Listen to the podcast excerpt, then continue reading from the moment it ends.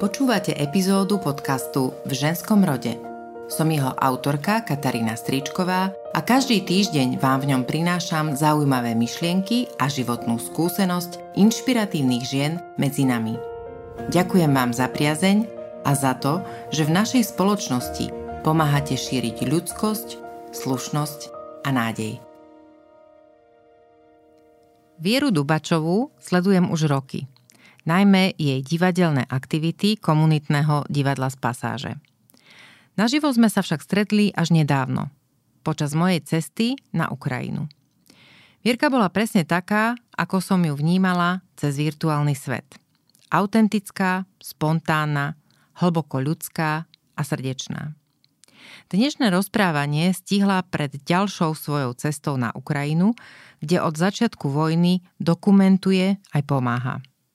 V ženskom rode dnes nie len o nádeji a láske, ale aj o ľudskej zraniteľnosti, krutosti vojny, o dojímavých a inšpiratívnych príbehoch a tiež o tom, že budúcnosť našej krajiny a to, ako sa nám v nej bude žiť, máme v rukách my všetci.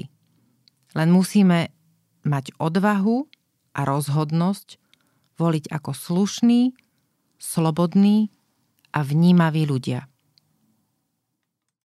Vierka, v prvom rade ti ja ako človek ďakujem za všetko, čo robíš, preto aby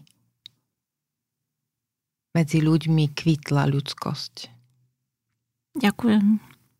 Aby som cítila ja ako žena, ako mama, ako sestra, ako dcéra, ako občianka tejto krajiny nádej a hrdosť.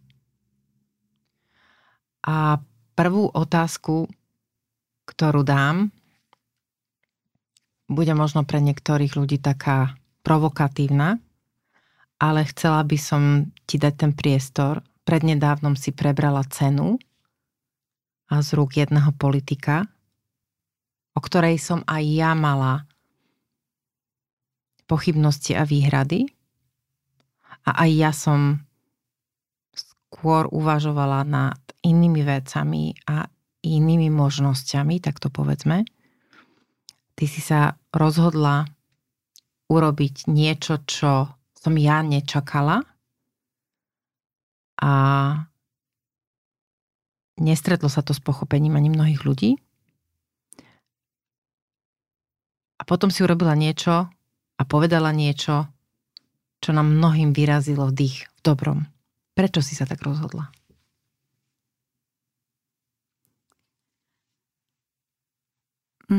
Tá cena bola za moje pôsobenie na Ukrajine, alebo teda keď ma Peter Osuský navrhol, tak to bolo preto, že rok a pol vlastne cestujem a chodím po, po celej Ukrajine a hlavne teda po tých oblastiach, ktoré sú vojnou zmietané.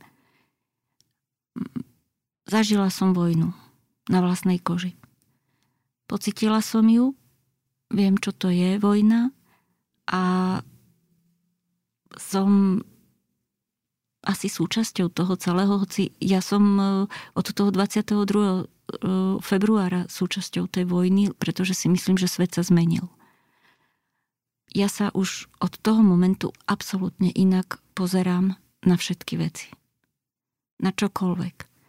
Všetko sústredím na to, aby, aby bol mier. Aby ten cieľ, aby Ukrajina vyhrala, aby išiel naozaj všetkými možnými prostriedkami našimi, aby sme sa na to sústredili.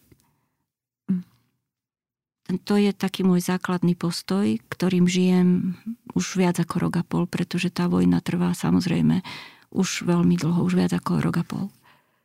Každý deň sledujem všetky správy, viem, koľko ľudí bolo zabitých a viem, Viem veľmi presne, čo ešte treba urobiť, čo tam musíme urobiť.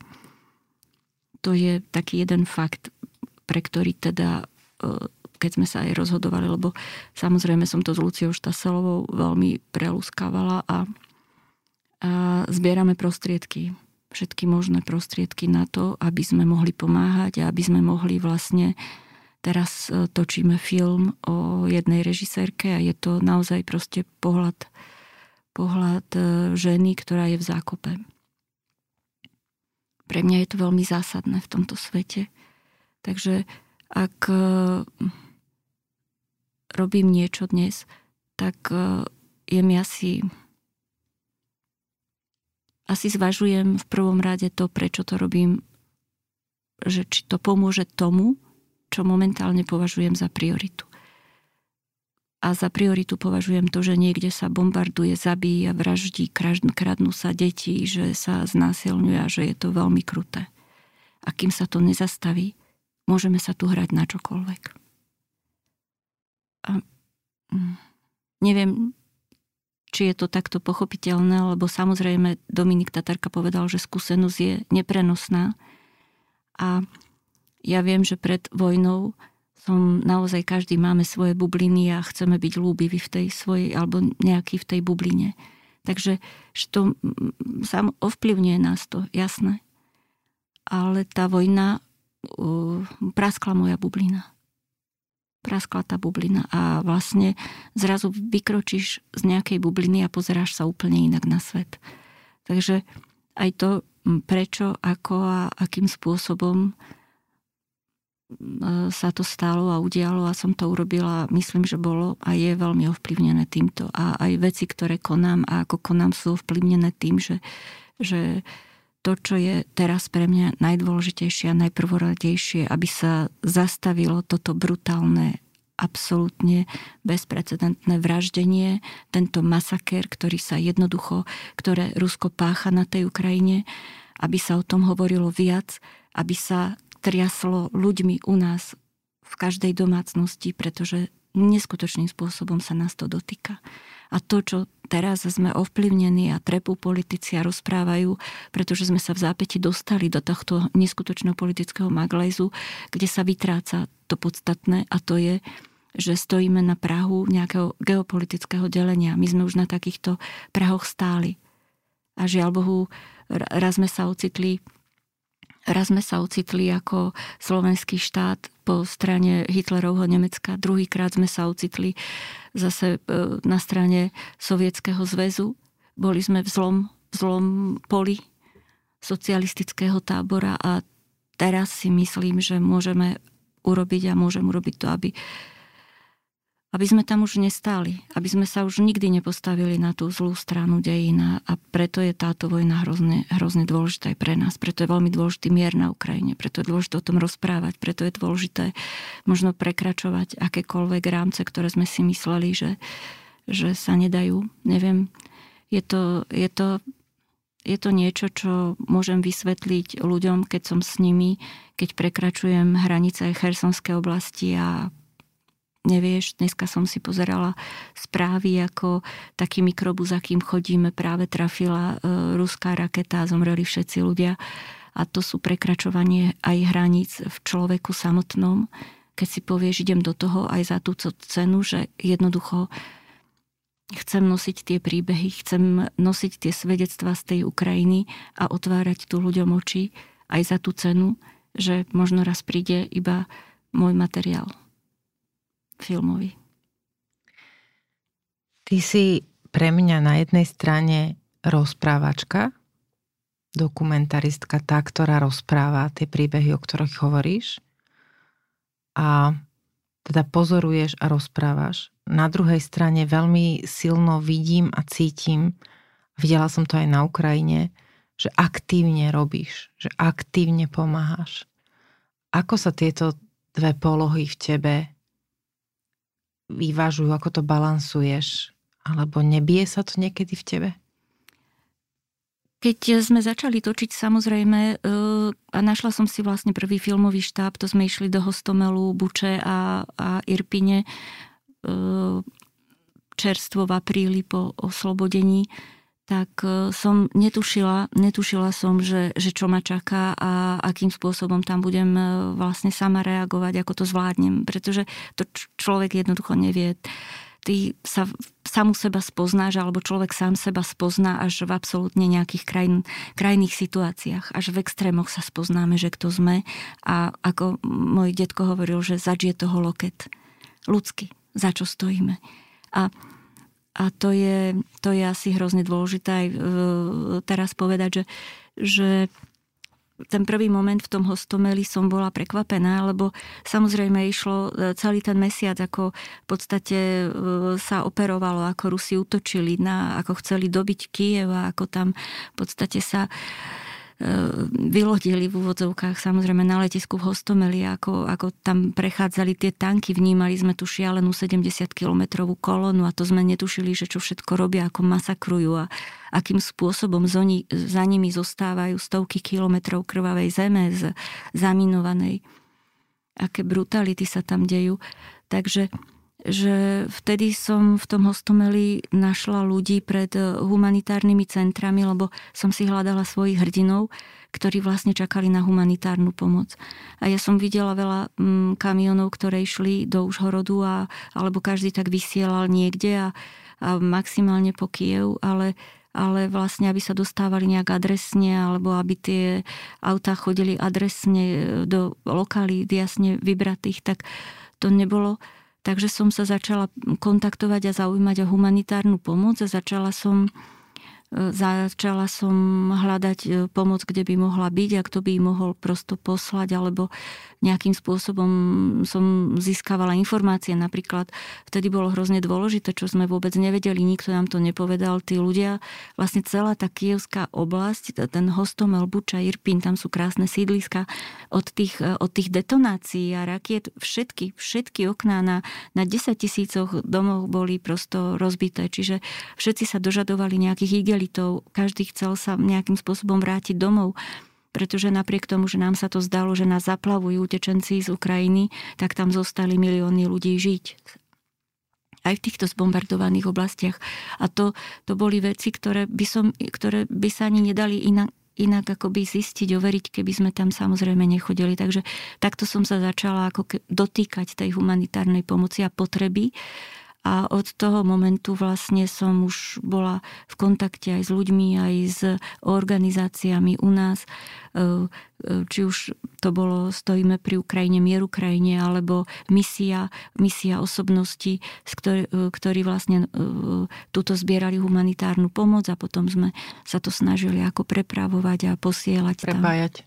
Áno, takže to, to súviselo jedno s druhým. No a samozrejme, ja som tam nadväzovala ďalšie a ďalšie kontakty a vytvorila som si naozaj skvelý filmový štáb. Mám tam kameramana, zvukového režiséra, mám tam produkčnú a veľa ľudí od filmu, s ktorými spolupracujem, a hercov úžasných, ktorí zastrešujú neuveriteľné misie, ako ten Dmytro Vivčariuk, ktorý hrá v takom muzikálovom veľkom divadle, alebo teda teraz odišiel, a naozaj pomáha a roznáša humanitárnu pomoc aj do tých bojových zón. Vierka, ako oslovíš človeka, ako filmárka, teraz tam prídeš do tej Buče alebo do toho Irpina, vidíš tam tých ľudí, ktorí sú tam. Ako oslovíš človeka, ktorý zažil takú neľudskosť s tým, že,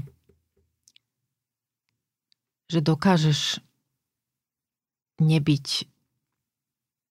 vtieravá alebo dokážeš vlastne udržať jeho dôstojnosť. Ako sa to dá? Ako sa to robí? Neviem, ako sa to robí, samozrejme. Ja, ja som to tak cítila od prvého momentu, ako sa začali na Slovensku naozaj ozývať také tie úplne strašné hlasy ľudí, že to tam v tej Buči na ulici ležia mŕtvoly a podobne.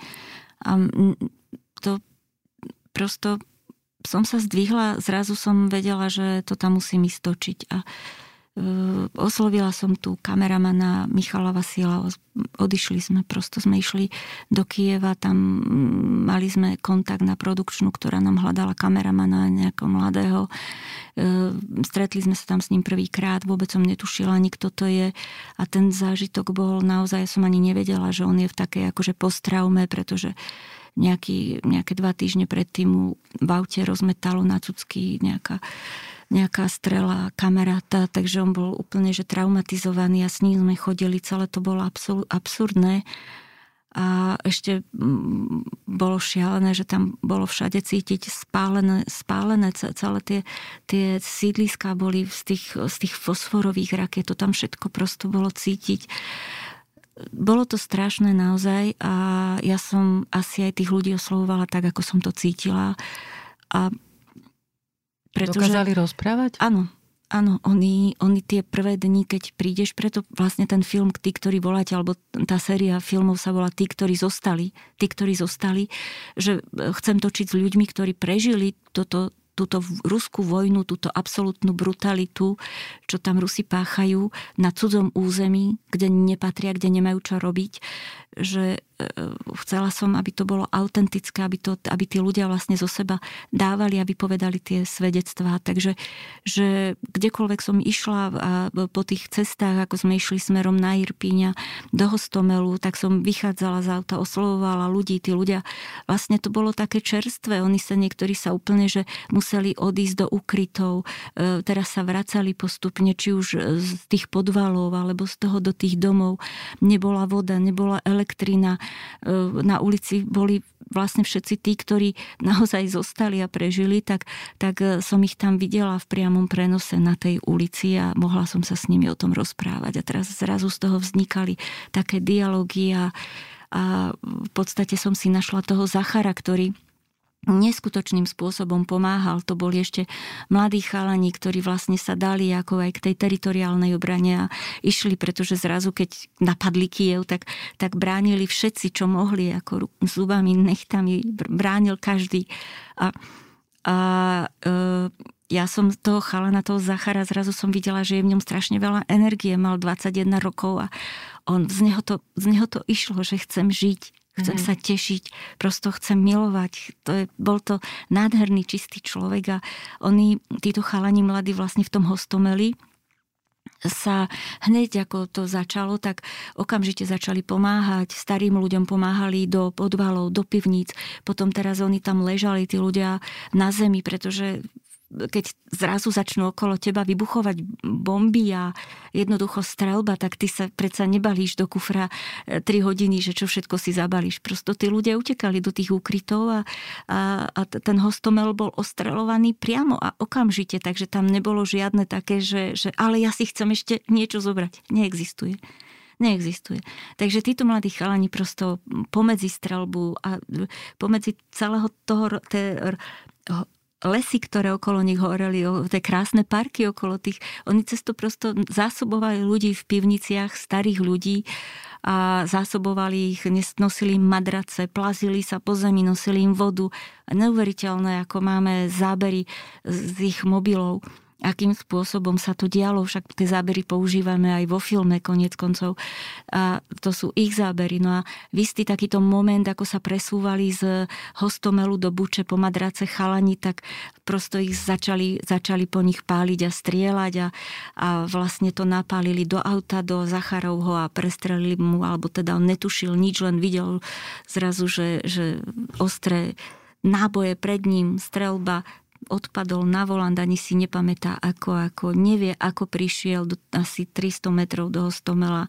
Prosto auto bolo úplne v dezolátnom stave, on bol celý zakrvavený, po istej chvíle ho vyťahovali, zobrali ho dolu niekde do podvalu na ošetrenie a on prežil. Bola to, akoby tá strela mu tak lízla hlavu, zobralo mu to kožu, mu to stiahlo a nejakým spôsobom No, prežil a od toho momentu začal ešte viac pomáhať. Takže bol strašne aktívny, ale ale to, čo bolo v ňom, bola ešte taká väčšia túžba žiť. Akoby sa znovu narodil a má to v očiach ten chalan. Takže v tom prvom dokumente o, o Zacharovi sme si, som si ho našla. Naozaj som si ho našla takým spôsobom, že veľkou komunikáciou. A, a tá komunikácia spočíva aj v tom, že, že stojíš pred človekom, držíš ho za ruku a plačeš a pozeráš sa na neho a oni vravia, pozrite, čo nám urobili. A ja preglgám tak ako ty, ja vravím, akože nechápem, nerozumiem tomu. Nerozumiem, ako nejaký človek teraz a tu v tomto storočí proste môže prísť a toto robiť. Nerozumiem tomu, takže tie začiatky v tom Hostomeli boli, boli asi také najšialenejšie pre mňa, aj pocitovo. No ale to som, tedy som sa naučila, aj, aj, tá, aj tá komunikácia s ľuďmi, stala som sa súčasťou tých ľudí. Už potom som zrazu nebola nejaká režisérka s kameramanom, ale my sme sa stali súčasťou tej Ukrajiny, tých ľudí. Cítim to, cítim tu ich bolesť, ako je to pre mňa niečo šialené a strašidelné to dostávať zo seba, ale, ale inak to asi v mojom prípade nejde. Nie tak som, pracuješ. Nie som nejaký vytrenovaný človek, ktorý tam išiel, že robiť reportáže a že bol na to pripravený. No nebola som na to pripravená. Na ja to nie celkom nikto. Ani neviem, že či sa vôbec na to dá pripraviť, lebo uh, ako dokumentovanie vojny každý z tých uh, novinárov, alebo nie, niečo mála novinárov, ktorí hovorili o tom, ako uh, dokážu dokumentovať vojnové konflikty. Je to veľmi emocionálne a, a, a psychicky náročné. Ako sa vyrovnávaš s tou emocionálnou záťažou? Lebo tá trauma, ktorá tam na Ukrajine je, či na individuálnej, alebo tej celonárodnej úrovni, lebo si myslím, že tam tá trauma bude otlačená v tej, v tej krajine ako takej, tak To, to sa proste nedá, aby si bola mimo toho. Ako s tým pracuješ? Pracuješ s tým nejako? Snažím sa, sa s tým pracovať ako nejako. Musím povedať, že čím dávam väčší interval medzi tou cestou na Ukrajinu a na ten východ, tak tým mi to spôsobuje akoby také väčšie bolesti. Lebo keď ideš tak bezprostredne, ja som chodila dosť tak, ako sa oslobodzovalo a on, naozaj tí Ukrajinci, ako keď išli vlastne skutočne, ako sa oslobodzovali Sumy, teda však Černihiv, Kyjevská oblasť, to bola tá mesačná operácia šialená ruská a potom vlastne sa začali oslobodzovať Sumská oblasť a potom sa išlo na Charkivsku, tam sme e, tešili, že oslobodzujú Kupliansk a idú, idú Izium a Kupliansk a postupujú ďalej, takže tam to išlo. A tam som cestovala okamžite bezprostredne. Potom sme išli dolu do Chersonskej, Mikolajivskej oblasti, tiež oslobodenie, to bolo úžasné. Ale, ale potom začali byť také dlhšie pauzy medzi, tými, medzi tým oslobodzovaním, alebo teda museli, potrebovali sa asi aj nejakým spôsobom, že tí vojaci, tá armáda potrebovala nejak zmeniť stratégiu a a pripraviť sa na ďalšiu ofenzívu a, a čím idem neskôr, tak tým mám taký ako, takú, takú ťažobu, že čo uvidím, kam idem, idem čím ďalej, tým viac na východ a tak a, a zrazu aj to, že, že tu je to už také pohodlné, tuto ma, tuto ma, nechávam sa tak uniesť, tuto je to také príjemné na Slovensku, že, že nedeje sa tu, môžem tu len tak protestovať, občas sa bojím nejakých nadávajúcich ľudí, čo mi nadávajú, že, že som nejaká pomílená a, a takým vyberaným slovenským jazykom, že pomílená, čo pomáha proste ľuďom, ktorých masakrujú vrahovia. Sú tu takí Slováci medzi nami, žiaľ Bohu, je veľa, ktorým sa veľmi páči, že niekde nejaké cudzie vojska prekročia slobodnú krajinu a tam masakrujú ženy a deti. Tak, takíto zvrátení ľudia žijú aj medzi nami. A tak som tomu vystavená tu, ale, ale, ale prosto ja, ja potrebujem asi v túto chvíľu zase sa pripraviť na to, že idem až ďaleko na východ a že, že opúšťam túto zónu, našu zónu bezpečia, kde ťa maximálne tak nejaký, akože nejaké špinavé ľudské slovo môže raniť, ale, ale že sa ti tu vlastne nemôže nič stať, že sme tu všetci v krásnom bezpečí, lebo naozaj nás stráži naozaj výborná Severoatlantická aliancia, že sme pod ochranou, že to je strašne veľké privilégium, že si sem nejaká ruská bačkora nemôže proste do rána prísť a začať tu svojou, svojou čižmou dupať túto krásnu našu slovenskú zem a to je úžasná vec, takže že, že my sme v takomto bezpečí. A preto potrebujem Musím odísť. Musím s tebou súhlasiť no. v ja e, tu budem zdieľať takto verejne vlastne dva momenty, ktoré som nedávno zažila. Jeden bol e, práve ten, že sa zobudíš do zvuku sirén, ktoré oznamujú letecký poplach. Zažila som to prvýkrát v živote a bolo to... Nemám na to prívlastok. Myslím si, že keby som povedala, že šialené alebo divné, tak to nevystihuje úplne presne tú mieru zmetenosti, ktorú som uprostred tej tmy, vlastne som sa nevedela zorientovať, kde presne som a čo sa vlastne deje, kým mi to v tej e, nejakej, ja neviem, či to bola sekunda, stotina sekundy, že, že potom mi to docvaklo, čo to je, a uvedomila som si, že aha, okej, okay. Takže že to naozaj sa to deje, to sa, to sa naozaj deje. A potom by som chcela zdieľať s posluchačkami a posluchačmi jeden, jeden krásny pocit, ktorý som mala a ktorý bol absolútne absurdný. Keď som vystúpila na perón vlaku, ktorý prišiel do Poľska. A ťažko sa mi to presne hovorí, lebo som si uvedomila, že ja, občianka krajiny, členskej krajiny Európskej únie, som prišla do Poľska, do inej krajiny, ale spriaznenej krajiny, susedskej, bratskej krajiny z Európskej únie. A som vystúpila s tou taškou na ten perón a som sa smiala v duchu a hovorila som si, že Bože, ja som doma.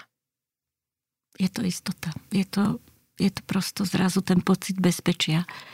A to, že, že si pod ochranou, jednoducho si pod ochranou zrazu, si súčasťou naozaj niečoho, čo, čo je... Cítila som sa totálne súčasťou no, spoločenstva. Tam som to naozaj, že precítila viac ako... na šengenskej hranici, kde neukážeš pas, alebo ja neviem, proste to je jedno. A, a na druhej strane bolo to nesmierne náročné uvedomiť si, že na tej druhej strane hm. zostali milióny ľudí, ktorí ten pocit mať nemôžu. A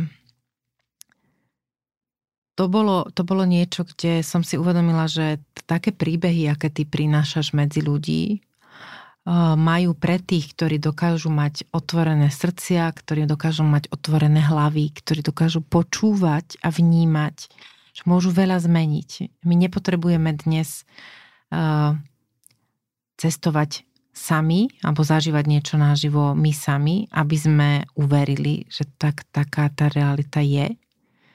A tá sila rozprávania príbehov môže priniesť zmenu a uvedomenie aj bez toho, aby sme tam fyzicky boli. Aj keď teda bola to sila pre mňa vidieť a pozerať sa vlastne na nejaký plech. Ja som pozerala na kus plechu a kým, kým ma neupozornil ten policajt, tak ja som vlastne nevedela, že pozerám na raketu, ktorá vybuchla. Som si myslela, že to je proste nejaký plech tam niekde na tom dvore. A nedošlo mi, že to je zhrdzavený plech z rakety, ktorá ten dom zničila pred rokom a dačo. To sú práve tie, tie šialené veci, že, že pozeráš sa na čiasky alebo také tie obrovské, také tie strašne z tých rakiet, tie silné komponenty, ktoré sú také oceľové a, a ty vieš, že to ti odreže hlavu a že to je prosto nič, to letí. Tá raketa, keď, keď narazí a keď exploduje, tak zrazu sa z nej stáva prosto tisíc kúskov vražedných, vražedných zbraní a teda je to v tom, v tom je to šialené a preto uh, ja napríklad uh, veľmi ťažko zvládam aj to, keď si ráno pozriem, kde padlo, koľko ho zabilo a teraz si to naozaj zrazu predstavujem, že tí ľudia skutočne tam, ako žijú, ako dnes my a sú už oblasti, kde sa ten život obnovuje. Zrazu tam padne tá raketa a, a je to, ako mi vravia Kyjevčania alebo priatelia aj v Černihive, že Viera, no zvykneš si na to. Musíš si na to zvyknúť, že nevieš a v jeden raz to môžeš byť aj ty. Jednoducho to tu padne. Ako naozaj tá malá Sofinka, ktorá sa hrala s mamkou tam v Černihivskom divadle, bola výstava, ona sa, ona sa hrala jednoducho v parku, bola jedna z desiatok detí, ktoré sa tam naháňali po parku a práve tá, tá, tá, tá časť tej rakety tá, tá, tá práve trafila a to rozštvrtila to jej telo a to, to, je, to je to, čo nikto nikdy, nikde nevie, kým si na Ukrajine nevieš a, a preto vravím aj dnes, že my už aj tu sa, akoby sa nám zdá, že tá vojna je strašne ďaleko. Nie, je, je veľmi blízko. Je veľmi blízko. A tá vojna je veľmi blízko tu, v nás, pri nás, práve aj tým, aj tým Ficom, aj tým Uhríkom, aj ľuďmi, ktorí vlastne sú, sú tými posypajtašmi Kremla, tých vrahov. Áno, oni to a, nie je len, že to, to, to tá vojna relativizujú. Je u nás strašne blízko, ona je vlastne u nás. Oni ju priniesli k nám. Oni k nám priniesli to, čo vlastne svojím spôsobom obhajujú, obdivujú a to je, že akýkoľvek vojak si môže zmyslieť, vstúpiť kdekoľvek na cudzie územie a tam začať legitímne zabíjať a vraždiť. A toto je pre mňa absolútne, absolútne za čiarou. Pre mňa naozaj aj ľudia, ktorí, ktorí týchto ľudí idú voliť. Takýmto spôsobom sú ľudia za čiarou, ktorí nemajú, nemajú potuchy o tom, čo je, čo je skutočný mier, ktorý vlastne má prinášať aj, aj mier ako do, do toho, toho jeho života. Že berie to, mne, teraz mi nejaký sused u nás povedal, však to je vojna. Ja hovorím, aká vojna?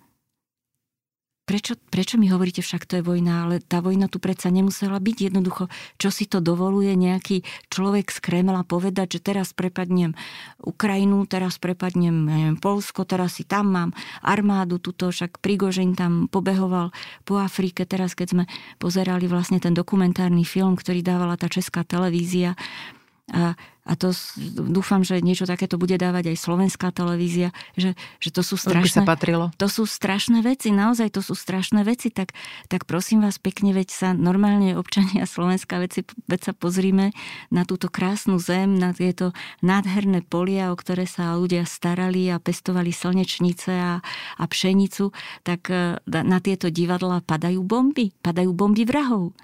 Ne, na čo, nebudem sa tu s nikým ani o ničom baviť.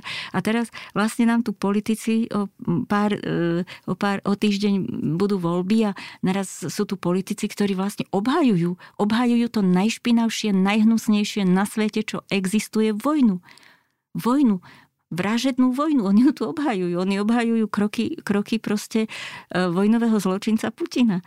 Tak, tak, takže vlastne tá vojna je tu veľmi blízko. A čo mi tí politici vlastne tým hovoria, že v podstate toto pusipajtáštvo, ak teda v prípade, že naozaj tento horor zvíťazí, takže že toto chcú priniesť aj na Slovensko. Čiže nám chcú priniesť skutočne ten závan smrtiacich zbraní z Ruska. Už sme ich tu mali, však to Československo tu malo pol milióna ruských vojakov. Ja sa pozerám dneska aj na ľudí napravo, naľavo okolo mňa, veď tu nadávali ako pohania na tých, na tých ruských vojakov. Veď ja si to pamätám, veď ja mám dobrú pamäť, ja si píšem príbehy, aby som vedela povedať pred obchodom mojej rodnej dedine, dokedy na Rusov a na komunistov nadával. Selektívna pamäť, ktorú uplatňujeme aj dnes, vlastne pred voľbami a zabúdame na to, čo sme ešte pred pár rokmi hovorili o tom, čo je pre nás dôležité, ako je dôležité je pre nás slušnosť a česť, aby to Slovensko bolo naozaj vnímané ako slušná krajina a teraz zrazu relativizujeme to, čo sa deje. Vieš, toto nie je ani otázka, len skôr taká debata o tom, mňa vždy veľmi bolelo uh, ignoranstvo, rovno to tak poviem, ktoré som tu cítila pri, kom, pri, pri sledovaní konfliktov na Blízkom východe, uh, v Afganistane, v Sýrii, uh, v Pakistane, v mnohých afrických krajinách. Ja som to brala naozaj osobne ako ako veľmi veľkú nespravodlivosť, že väčšinu, nielenže slovenskej verejnosti, ale vôbec médií, politikov, nejakých analytikov, ani len ako vôbec to netrápilo nikoho, aby sme vôbec niekedy niečo o tom hovorili, keď sa niekedy niekto vyjadril k tomu, čo sa deje jezickým ženám, tak to bolo naozaj že veľmi výnimočné. Tie konflikty sme brali, že sú ďaleko, sú v podstate nejaké kultúrne odlišné, týkajú nás sa ľudí. Netýkajú, nás no. sa netýkajú, no. pretože to je proste úplne iné náboženstvo, iná komunita, iná farba ľudí. A, a ja som v šoku aj z toho, že toto sú ľudia, ktorí sú nám blízky, etnicky, blízky kultúrne, blízky povedzme aj na tej uh, úrovni vierovyznania, aspoň teda niektorým našim uh, spoluobčanom a spoluobčiankam. A napriek tomu dokážeme, dokážeme byť tak neuveriteľne kruto ľahostajní, až, až, až nenávistní, a že teda vlastne oni si to zaslúžia, alebo je to jedno. Uh, a súhlasím s tým, že čo hovoríš, že ako veľmi blízko je tá vojna. Naozaj ísť uh, autobusom alebo vlakom cez tú hranicu na Ukrajinu. To je tak neuveriteľne blízko. Ľudia, to si neviete predstaviť. To je, to je skutočne, ako keby ste šli proste do, na hranicu do Ašu, proste do, do tých Čiech. To je tak, tak blízunko je tá vojna. A my máme možnosť zamýšľať sa a rozhodovať o tom, kde tá naša spoločnosť bude patriť a ako bude formovaná po tých nasledujúcich voľbách. Vierka, keď dnes sa pozeráš na svoju prácu, na tých ľudí, ktorých stretávaš, na to, čo, čo bude, lebo verím tomu, že myslíš už aj na to, že raz ten mier bude, Bude. Vnímaš ako filmárka, a dávam ti tú otázku, mysliac na niektoré tie obrazy, ktoré som videla v Kieve na konferencii prvej dámy o duševnom zdraví, že ľudia, s ktorými sa budeme stretávať a s ktorými vlastne bude Ukrajina budovať svoju budúcnosť, budú traumatizovaní aj na tej fyzickej úrovni. Tam, bude, tam budú tisíce ľudí bez končatín a znetvorených a hlavne vnútorne veľmi traumatizovaných, ublížených.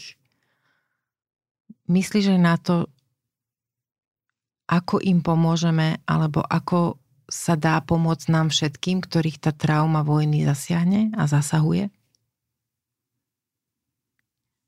To, e, myslím si, že určite e, na to sa už na Ukrajine myslí a robia sa veľké rehabilitačné centrá, koniec koncov. E, sme tam aj videli, pretože e, strašne veľa ľudí, ktorí bránia svoju vlast, sú ľudia, ktorí sú, sú profesiou e, stolári, filmári, inžinieri, e, záhradníci. Jednoducho naozaj brániť svoju krajinu išli ľudia z všetkých možných profesí, čiže nie je profesionálna armáda.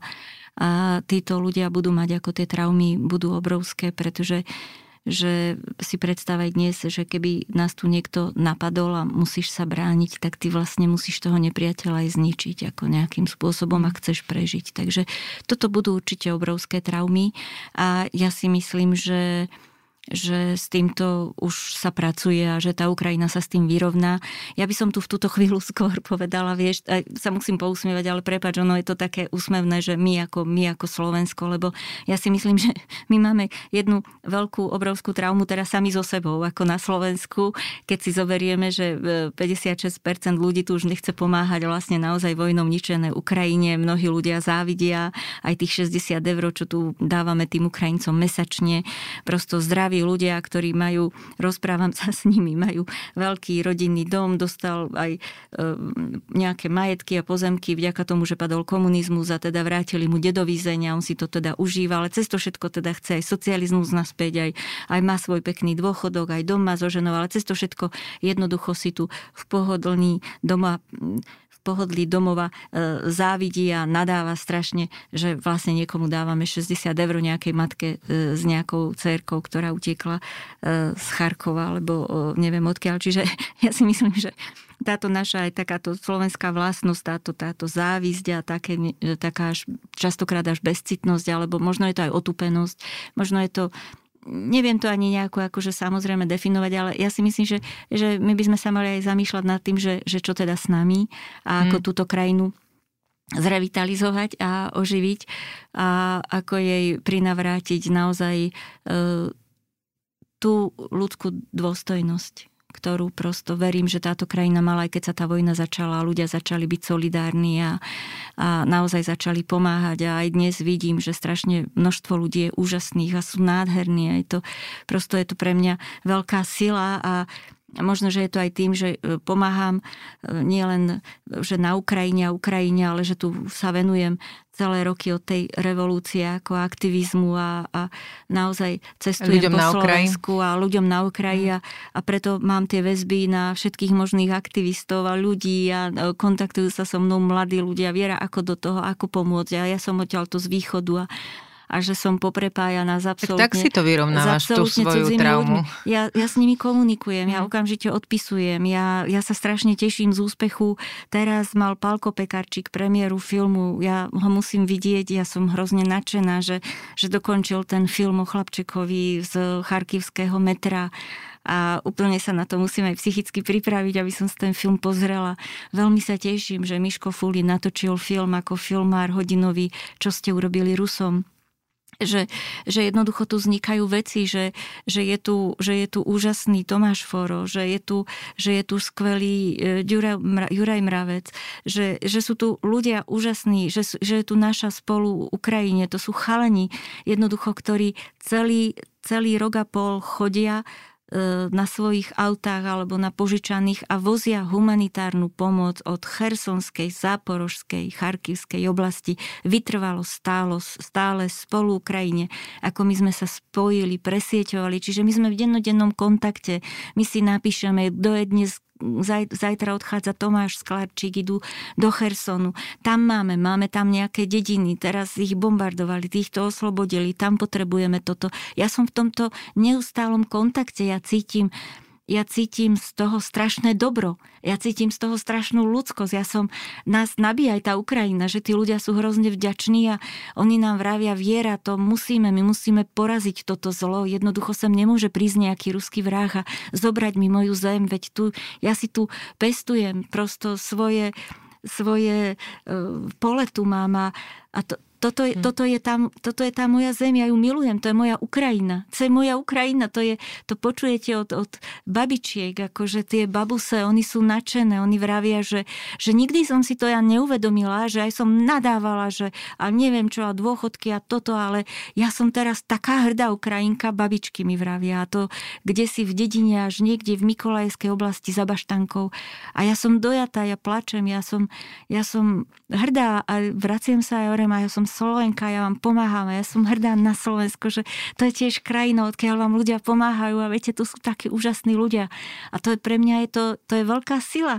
A ja cítim, že práve táto sila zvíťazí aj teraz, pretože že to, to, to naberá, to je mohutné, to dobro je lepšie ako to zlo, lebo no toto je strašne dobre, že hovoríš, lebo ja celý čas čakám, že a teraz nemyslím len v tomto štúdiu, ale ako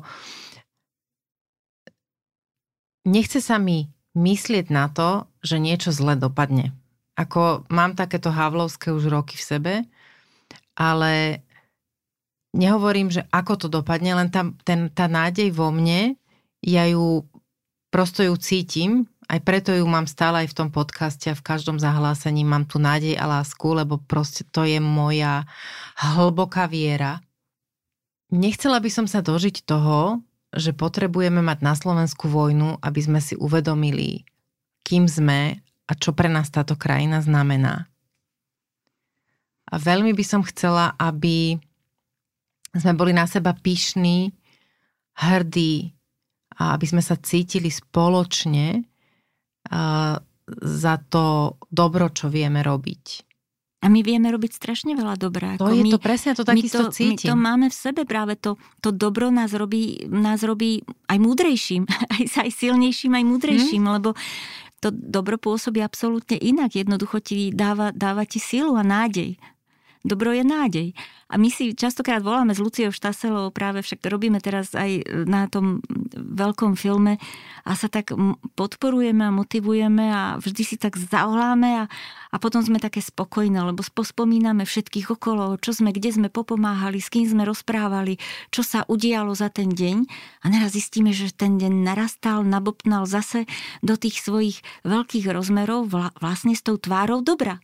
A, a to, to je ten to je denník super. Vďačnosti, čo by sme si mali všetci večer, tak v hlave, nemyslím si, že musí byť nevyhnutne na papieri, že by sme si ho mali v hlave uh, spraviť a odčekovať si, od, odfajknúť si všetky tie veci, lebo uh, tá vďačnosť nemusí byť iba za obrovské činy, tam môže byť naozaj za tie maličkosti, ktoré sa v tom dni uh, uh, dokážu ako keby zhmotniť vďaka tomu, že sa rozhodneme pre nejaké dobré činy a že si, alebo že si všimneme tie, tie veci, ktoré sú pekné v tom dni.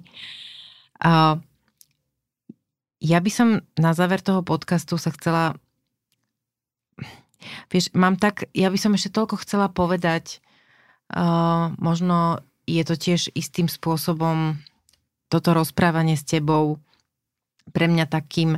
Uh, pracovaním tých dvoch dní, pretože si hovorila o záhradách, ty si hovorila o tej zemi a ja som hneď v tej chvíli mi napadlo tá bránička v dome, na, ktorého, na ktorého dvore som stála a spomenula som si na bráničku do záhrady mojej starej mamy a na to moje detstvo a na ten na to slnko pomedzi tie jablone. Ale v tejto záhrade, v tej ukrajinskej sa nedalo ísť do toho poľa, pretože sa ešte nevie, či tam sú alebo nie sú míny. No. A, a uvedomila som si, že, že je toľko vecí a toľko príbehov, ktoré je treba ľuďom sprostredkovať, alebo ktoré by bolo možno dobré ľuďom sprostredkovať, tej mojej nádeji, že potom by zvľúdneli alebo zjemneli. Ľudia si myslia, že keď si nepripustia trebárs túto vojnu, alebo keď budú akýsi necitliví, alebo, alebo že jednoducho budú na to naopak, že sa ich to nedotkne, že ich to nezraní, ale oni sú vlastne zranení svojou necitlivosťou. Že tá necitlivosť nás zraňuje viac, ako keď sa dokážeš vyplakať pri ranenom dievčati, ktoré stojí pri hrobe svojej matky na Ukrajine a ty jednoducho reveš a dotýka sa ťa to a reveš a mala si pekný deň a čo teraz, prosto pokazilo ti to deň? Nie, nepokazilo mi to deň. My sme pokazili ten deň tomu dievčaťu. Že pozerajme sa na veci úplne inak a, a to je aj trošku taký ten pohľad aj možno, že dnes na nás, tak ako, ako sme tu a ako... ako tak premýšľame o sebe, o svojej budúcnosti, tak mňa tá vojna naučila strašne veľa. Naučila ma zjednodušovať. Ako ja si tiež uvedomujem, akým spôsobom som bola zamotaná, zamindrákovaná vo veciach, kto si, ako, čo myslí, moja bublina, aby som v tej bubline vyzerala. No nie, no jednoducho, ja som človek, ktorý vyznáva slobodu, váži si ju. Ako vyrástla som v rodine, na dedine, naša babička Róza, alebo naši rodičia stavali dom za socializmu vlastnými rukami, tak nás všetkých vychovala babička Róza, my sme ju volali, bola to, bola to veľmi jednoduchá žena, ale my sme ju volali, že je to Greta Garbo, ona nás naučila, tak bola kresťanka, jednoducho ma naučila, že Verka, toto je Bernardenka, rozprávala mi o zázraku, keď sa ti bude niečo snívať, hrozne dôležité, aby si jednoducho naozaj milovala ľudia, ona rozprávala takým nárečím, bola to Maďarka, víš, musíš milovať ľudí a keď išla z kostola, babky ohovárali, že ja neviem, ja tam už nebudem ani chodiť, však oni výjdu z kostola, ohovárajú a čo komu dobre urobili. A toto bolo, čo čo komu dobré oni urobili. A, a prosto zrazu som si uvedomila, že tá babka je slobodná, že ona jednoducho nepotrebuje vyzerať. Ona mala otvorené dvere celý deň a tak sa zamýšľala nad tým, že ja Gustinku som nevidela, doví, jak sa má. A jednoducho ja som žila u nej v takej otvorenej komunite, kde každý mohol kedykoľvek vojsť, každý dostal pohár vína a dostal nejaký ríteš alebo pagáč na stvola a tak povyprávaj sa, čo ťa trápia. Moja babička, ona bola proste bola taký veľký mahatma, otvorená duša, čiže k nej sa chodili ľudia ako naozaj vyžalovať a ja som to všetko vnímala. Ona mi hovorila, že, že toto, je, toto je hrozne ťažké, Verka, víš, ten život je strašne ťažký, ale ty ho musíš vydržať. A ty sa len kukni tu na túto Bernardenku a víš, jak jej bolo ťažko a víš, jak sa ona musela modliť k tej panenke Márii a ona sa jej zjavila. Prosto to je moja viera, mne ju teraz nenaruší nikto túto, túto, tento úžasný dar lásky, ktorý mi vštepila moja babka, pretože som to dostala so svojimi koreňmi do vienka a mne ho teraz nebudú ani žiadny, jak babička hovorila, vždy, keď je volačo, aj toto nebolo pekné od pána farára, toto povedal, to nepovedal pekne, Verka, to nepovedal pekne, to ani nemal povedať. To si musíme tak povedať, to ani nemal povedať. Takže naša babka mala úplne akože taký ten obraz ľudskosti, keď bol porušený v akomkoľvek zmysle, tak ona nás hneď naprávala. Tak ja si dneska myslím, že jednoducho to, v čo ja verím, je iba moja vec, vy vnímate to, čo robím. A to, čo robím, sa snažím robiť úplne najčistejšie vo vzťahu k ľuďom a naozaj ma nebude navigovať nikto a nejaké listy ani nejakí, nejakí prosto ľudia, ktorí sa budú snažiť ma niekde zaškatulkovať, za, za dostať ma niekam, nedostanú ma. Jednoducho je to moja sloboda, je to moja slobodná vôľa, milujem ľudí, naozaj sa cítim dobre na svete, mám rada pestrý svet, mám veľa kamarátov a skutočne si myslím, že, že tie práva majú byť pre všetkých absolútne rovnaké, že, že odsudzovanie kohokoľvek je absolútne, častokrát sa dostávame do stresov z toho, je nám nepríjemne, je nám zle, ale cítime sa v tom dobre. Čiže keď sme sa teda rozprávali o tom duševnom zdraví, takže ja si naozaj vážim, vážim moju Gretu Garbo, našu, našu Rózu a dneska jej absolútne skladám moju poklonu za tú jej obrovskú slobodu, za to, ako milovala ľudí, naozaj, jak hovorila, takých, jakých Pán Bičko stvoril všetkých. A potom ich chvíľu aj hovorila, víš, všetci, my sme neni v porádku, jak ľudí, nikto neni v porádku. Takže ona to mala tak veľmi, veľmi jasné. A, a to je pro mňa, to je pre mňa jedna z najväčších výziev, že, že nedám sa, nedám sa nikým a ničím ovplyvniť v tej ceste za tou skutočnou ako láskou k človeku. Lebo sme naozaj všetci rovní, absolútne bez rozdielov. A preto Preto vlastne aj verím v tú ľudskosť, ktorá sa tu zrazu začína prejavovať a je. Aj vďaka tomu, že sme slobodní, aj vďaka tomu, že sme mohli slobodne prejaviť solidaritu trebárs aj voči tej Ukrajine. To bola naša sloboda, to bola naša solidarita. V tom sme krásni a silní a, a toto hlboko verím. Vieš, čo je strašne pekné, že človek dokáže plakať nielen kvôli tomu, že je smutný, ale kvôli tomu, že, že sa ho niečo hlboko dotkne. Ja som, ja som si tu na začiatku tohto podcastu napísala otázku, že kde sú tvoje korene? A krásne je, že niekedy sa mi to stáva v tomto štúdiu a vtedy som nesmierne vďačná, ja neviem, Pánu Bohu, univerzu, komukoľvek to poviete, všeho míru. Že sa proste v tých najmenších nuansách, v tých nejakých energetických poliach vynárajú tie veci. A že sa to spojí a prídu odpovede na otázky, ktoré ani nevyslovím, tak ako bola teraz táto. Ale na záver jednu otázku dám a asi nebude ľahká. Ale čo si myslíš, že by sme mali tridsiateho septembra urobiť, aby sme sa tu na Slovensku my mali dobre, aby sme sa zachránili? Počúvať hlas svojho človeka vo vnútri. Ak nejakého máme, oslobodiť ho a slobodného človeka. zvoliť si naozaj slobodnú, zvoliť si mier, zvoliť si to ľudské, to človečenské a voliť. Dôležité je voliť a strašne dôležité je naozaj vnímať a predstaviť si budúcnosť. Dokázať si predstaviť budúcnosť v miery, vo veľkom, slušnom, dobrom spoločenstve. S hodnotami. Zdieľať spoločné hodnoty a, a tými pre mňa ako sloboda, mier, demokracia sú. Počúvali ste epizódu podcastu V ženskom rode. Nový diel vychádza každý týždeň v piatok v rámci podcastu Denník N podcasty.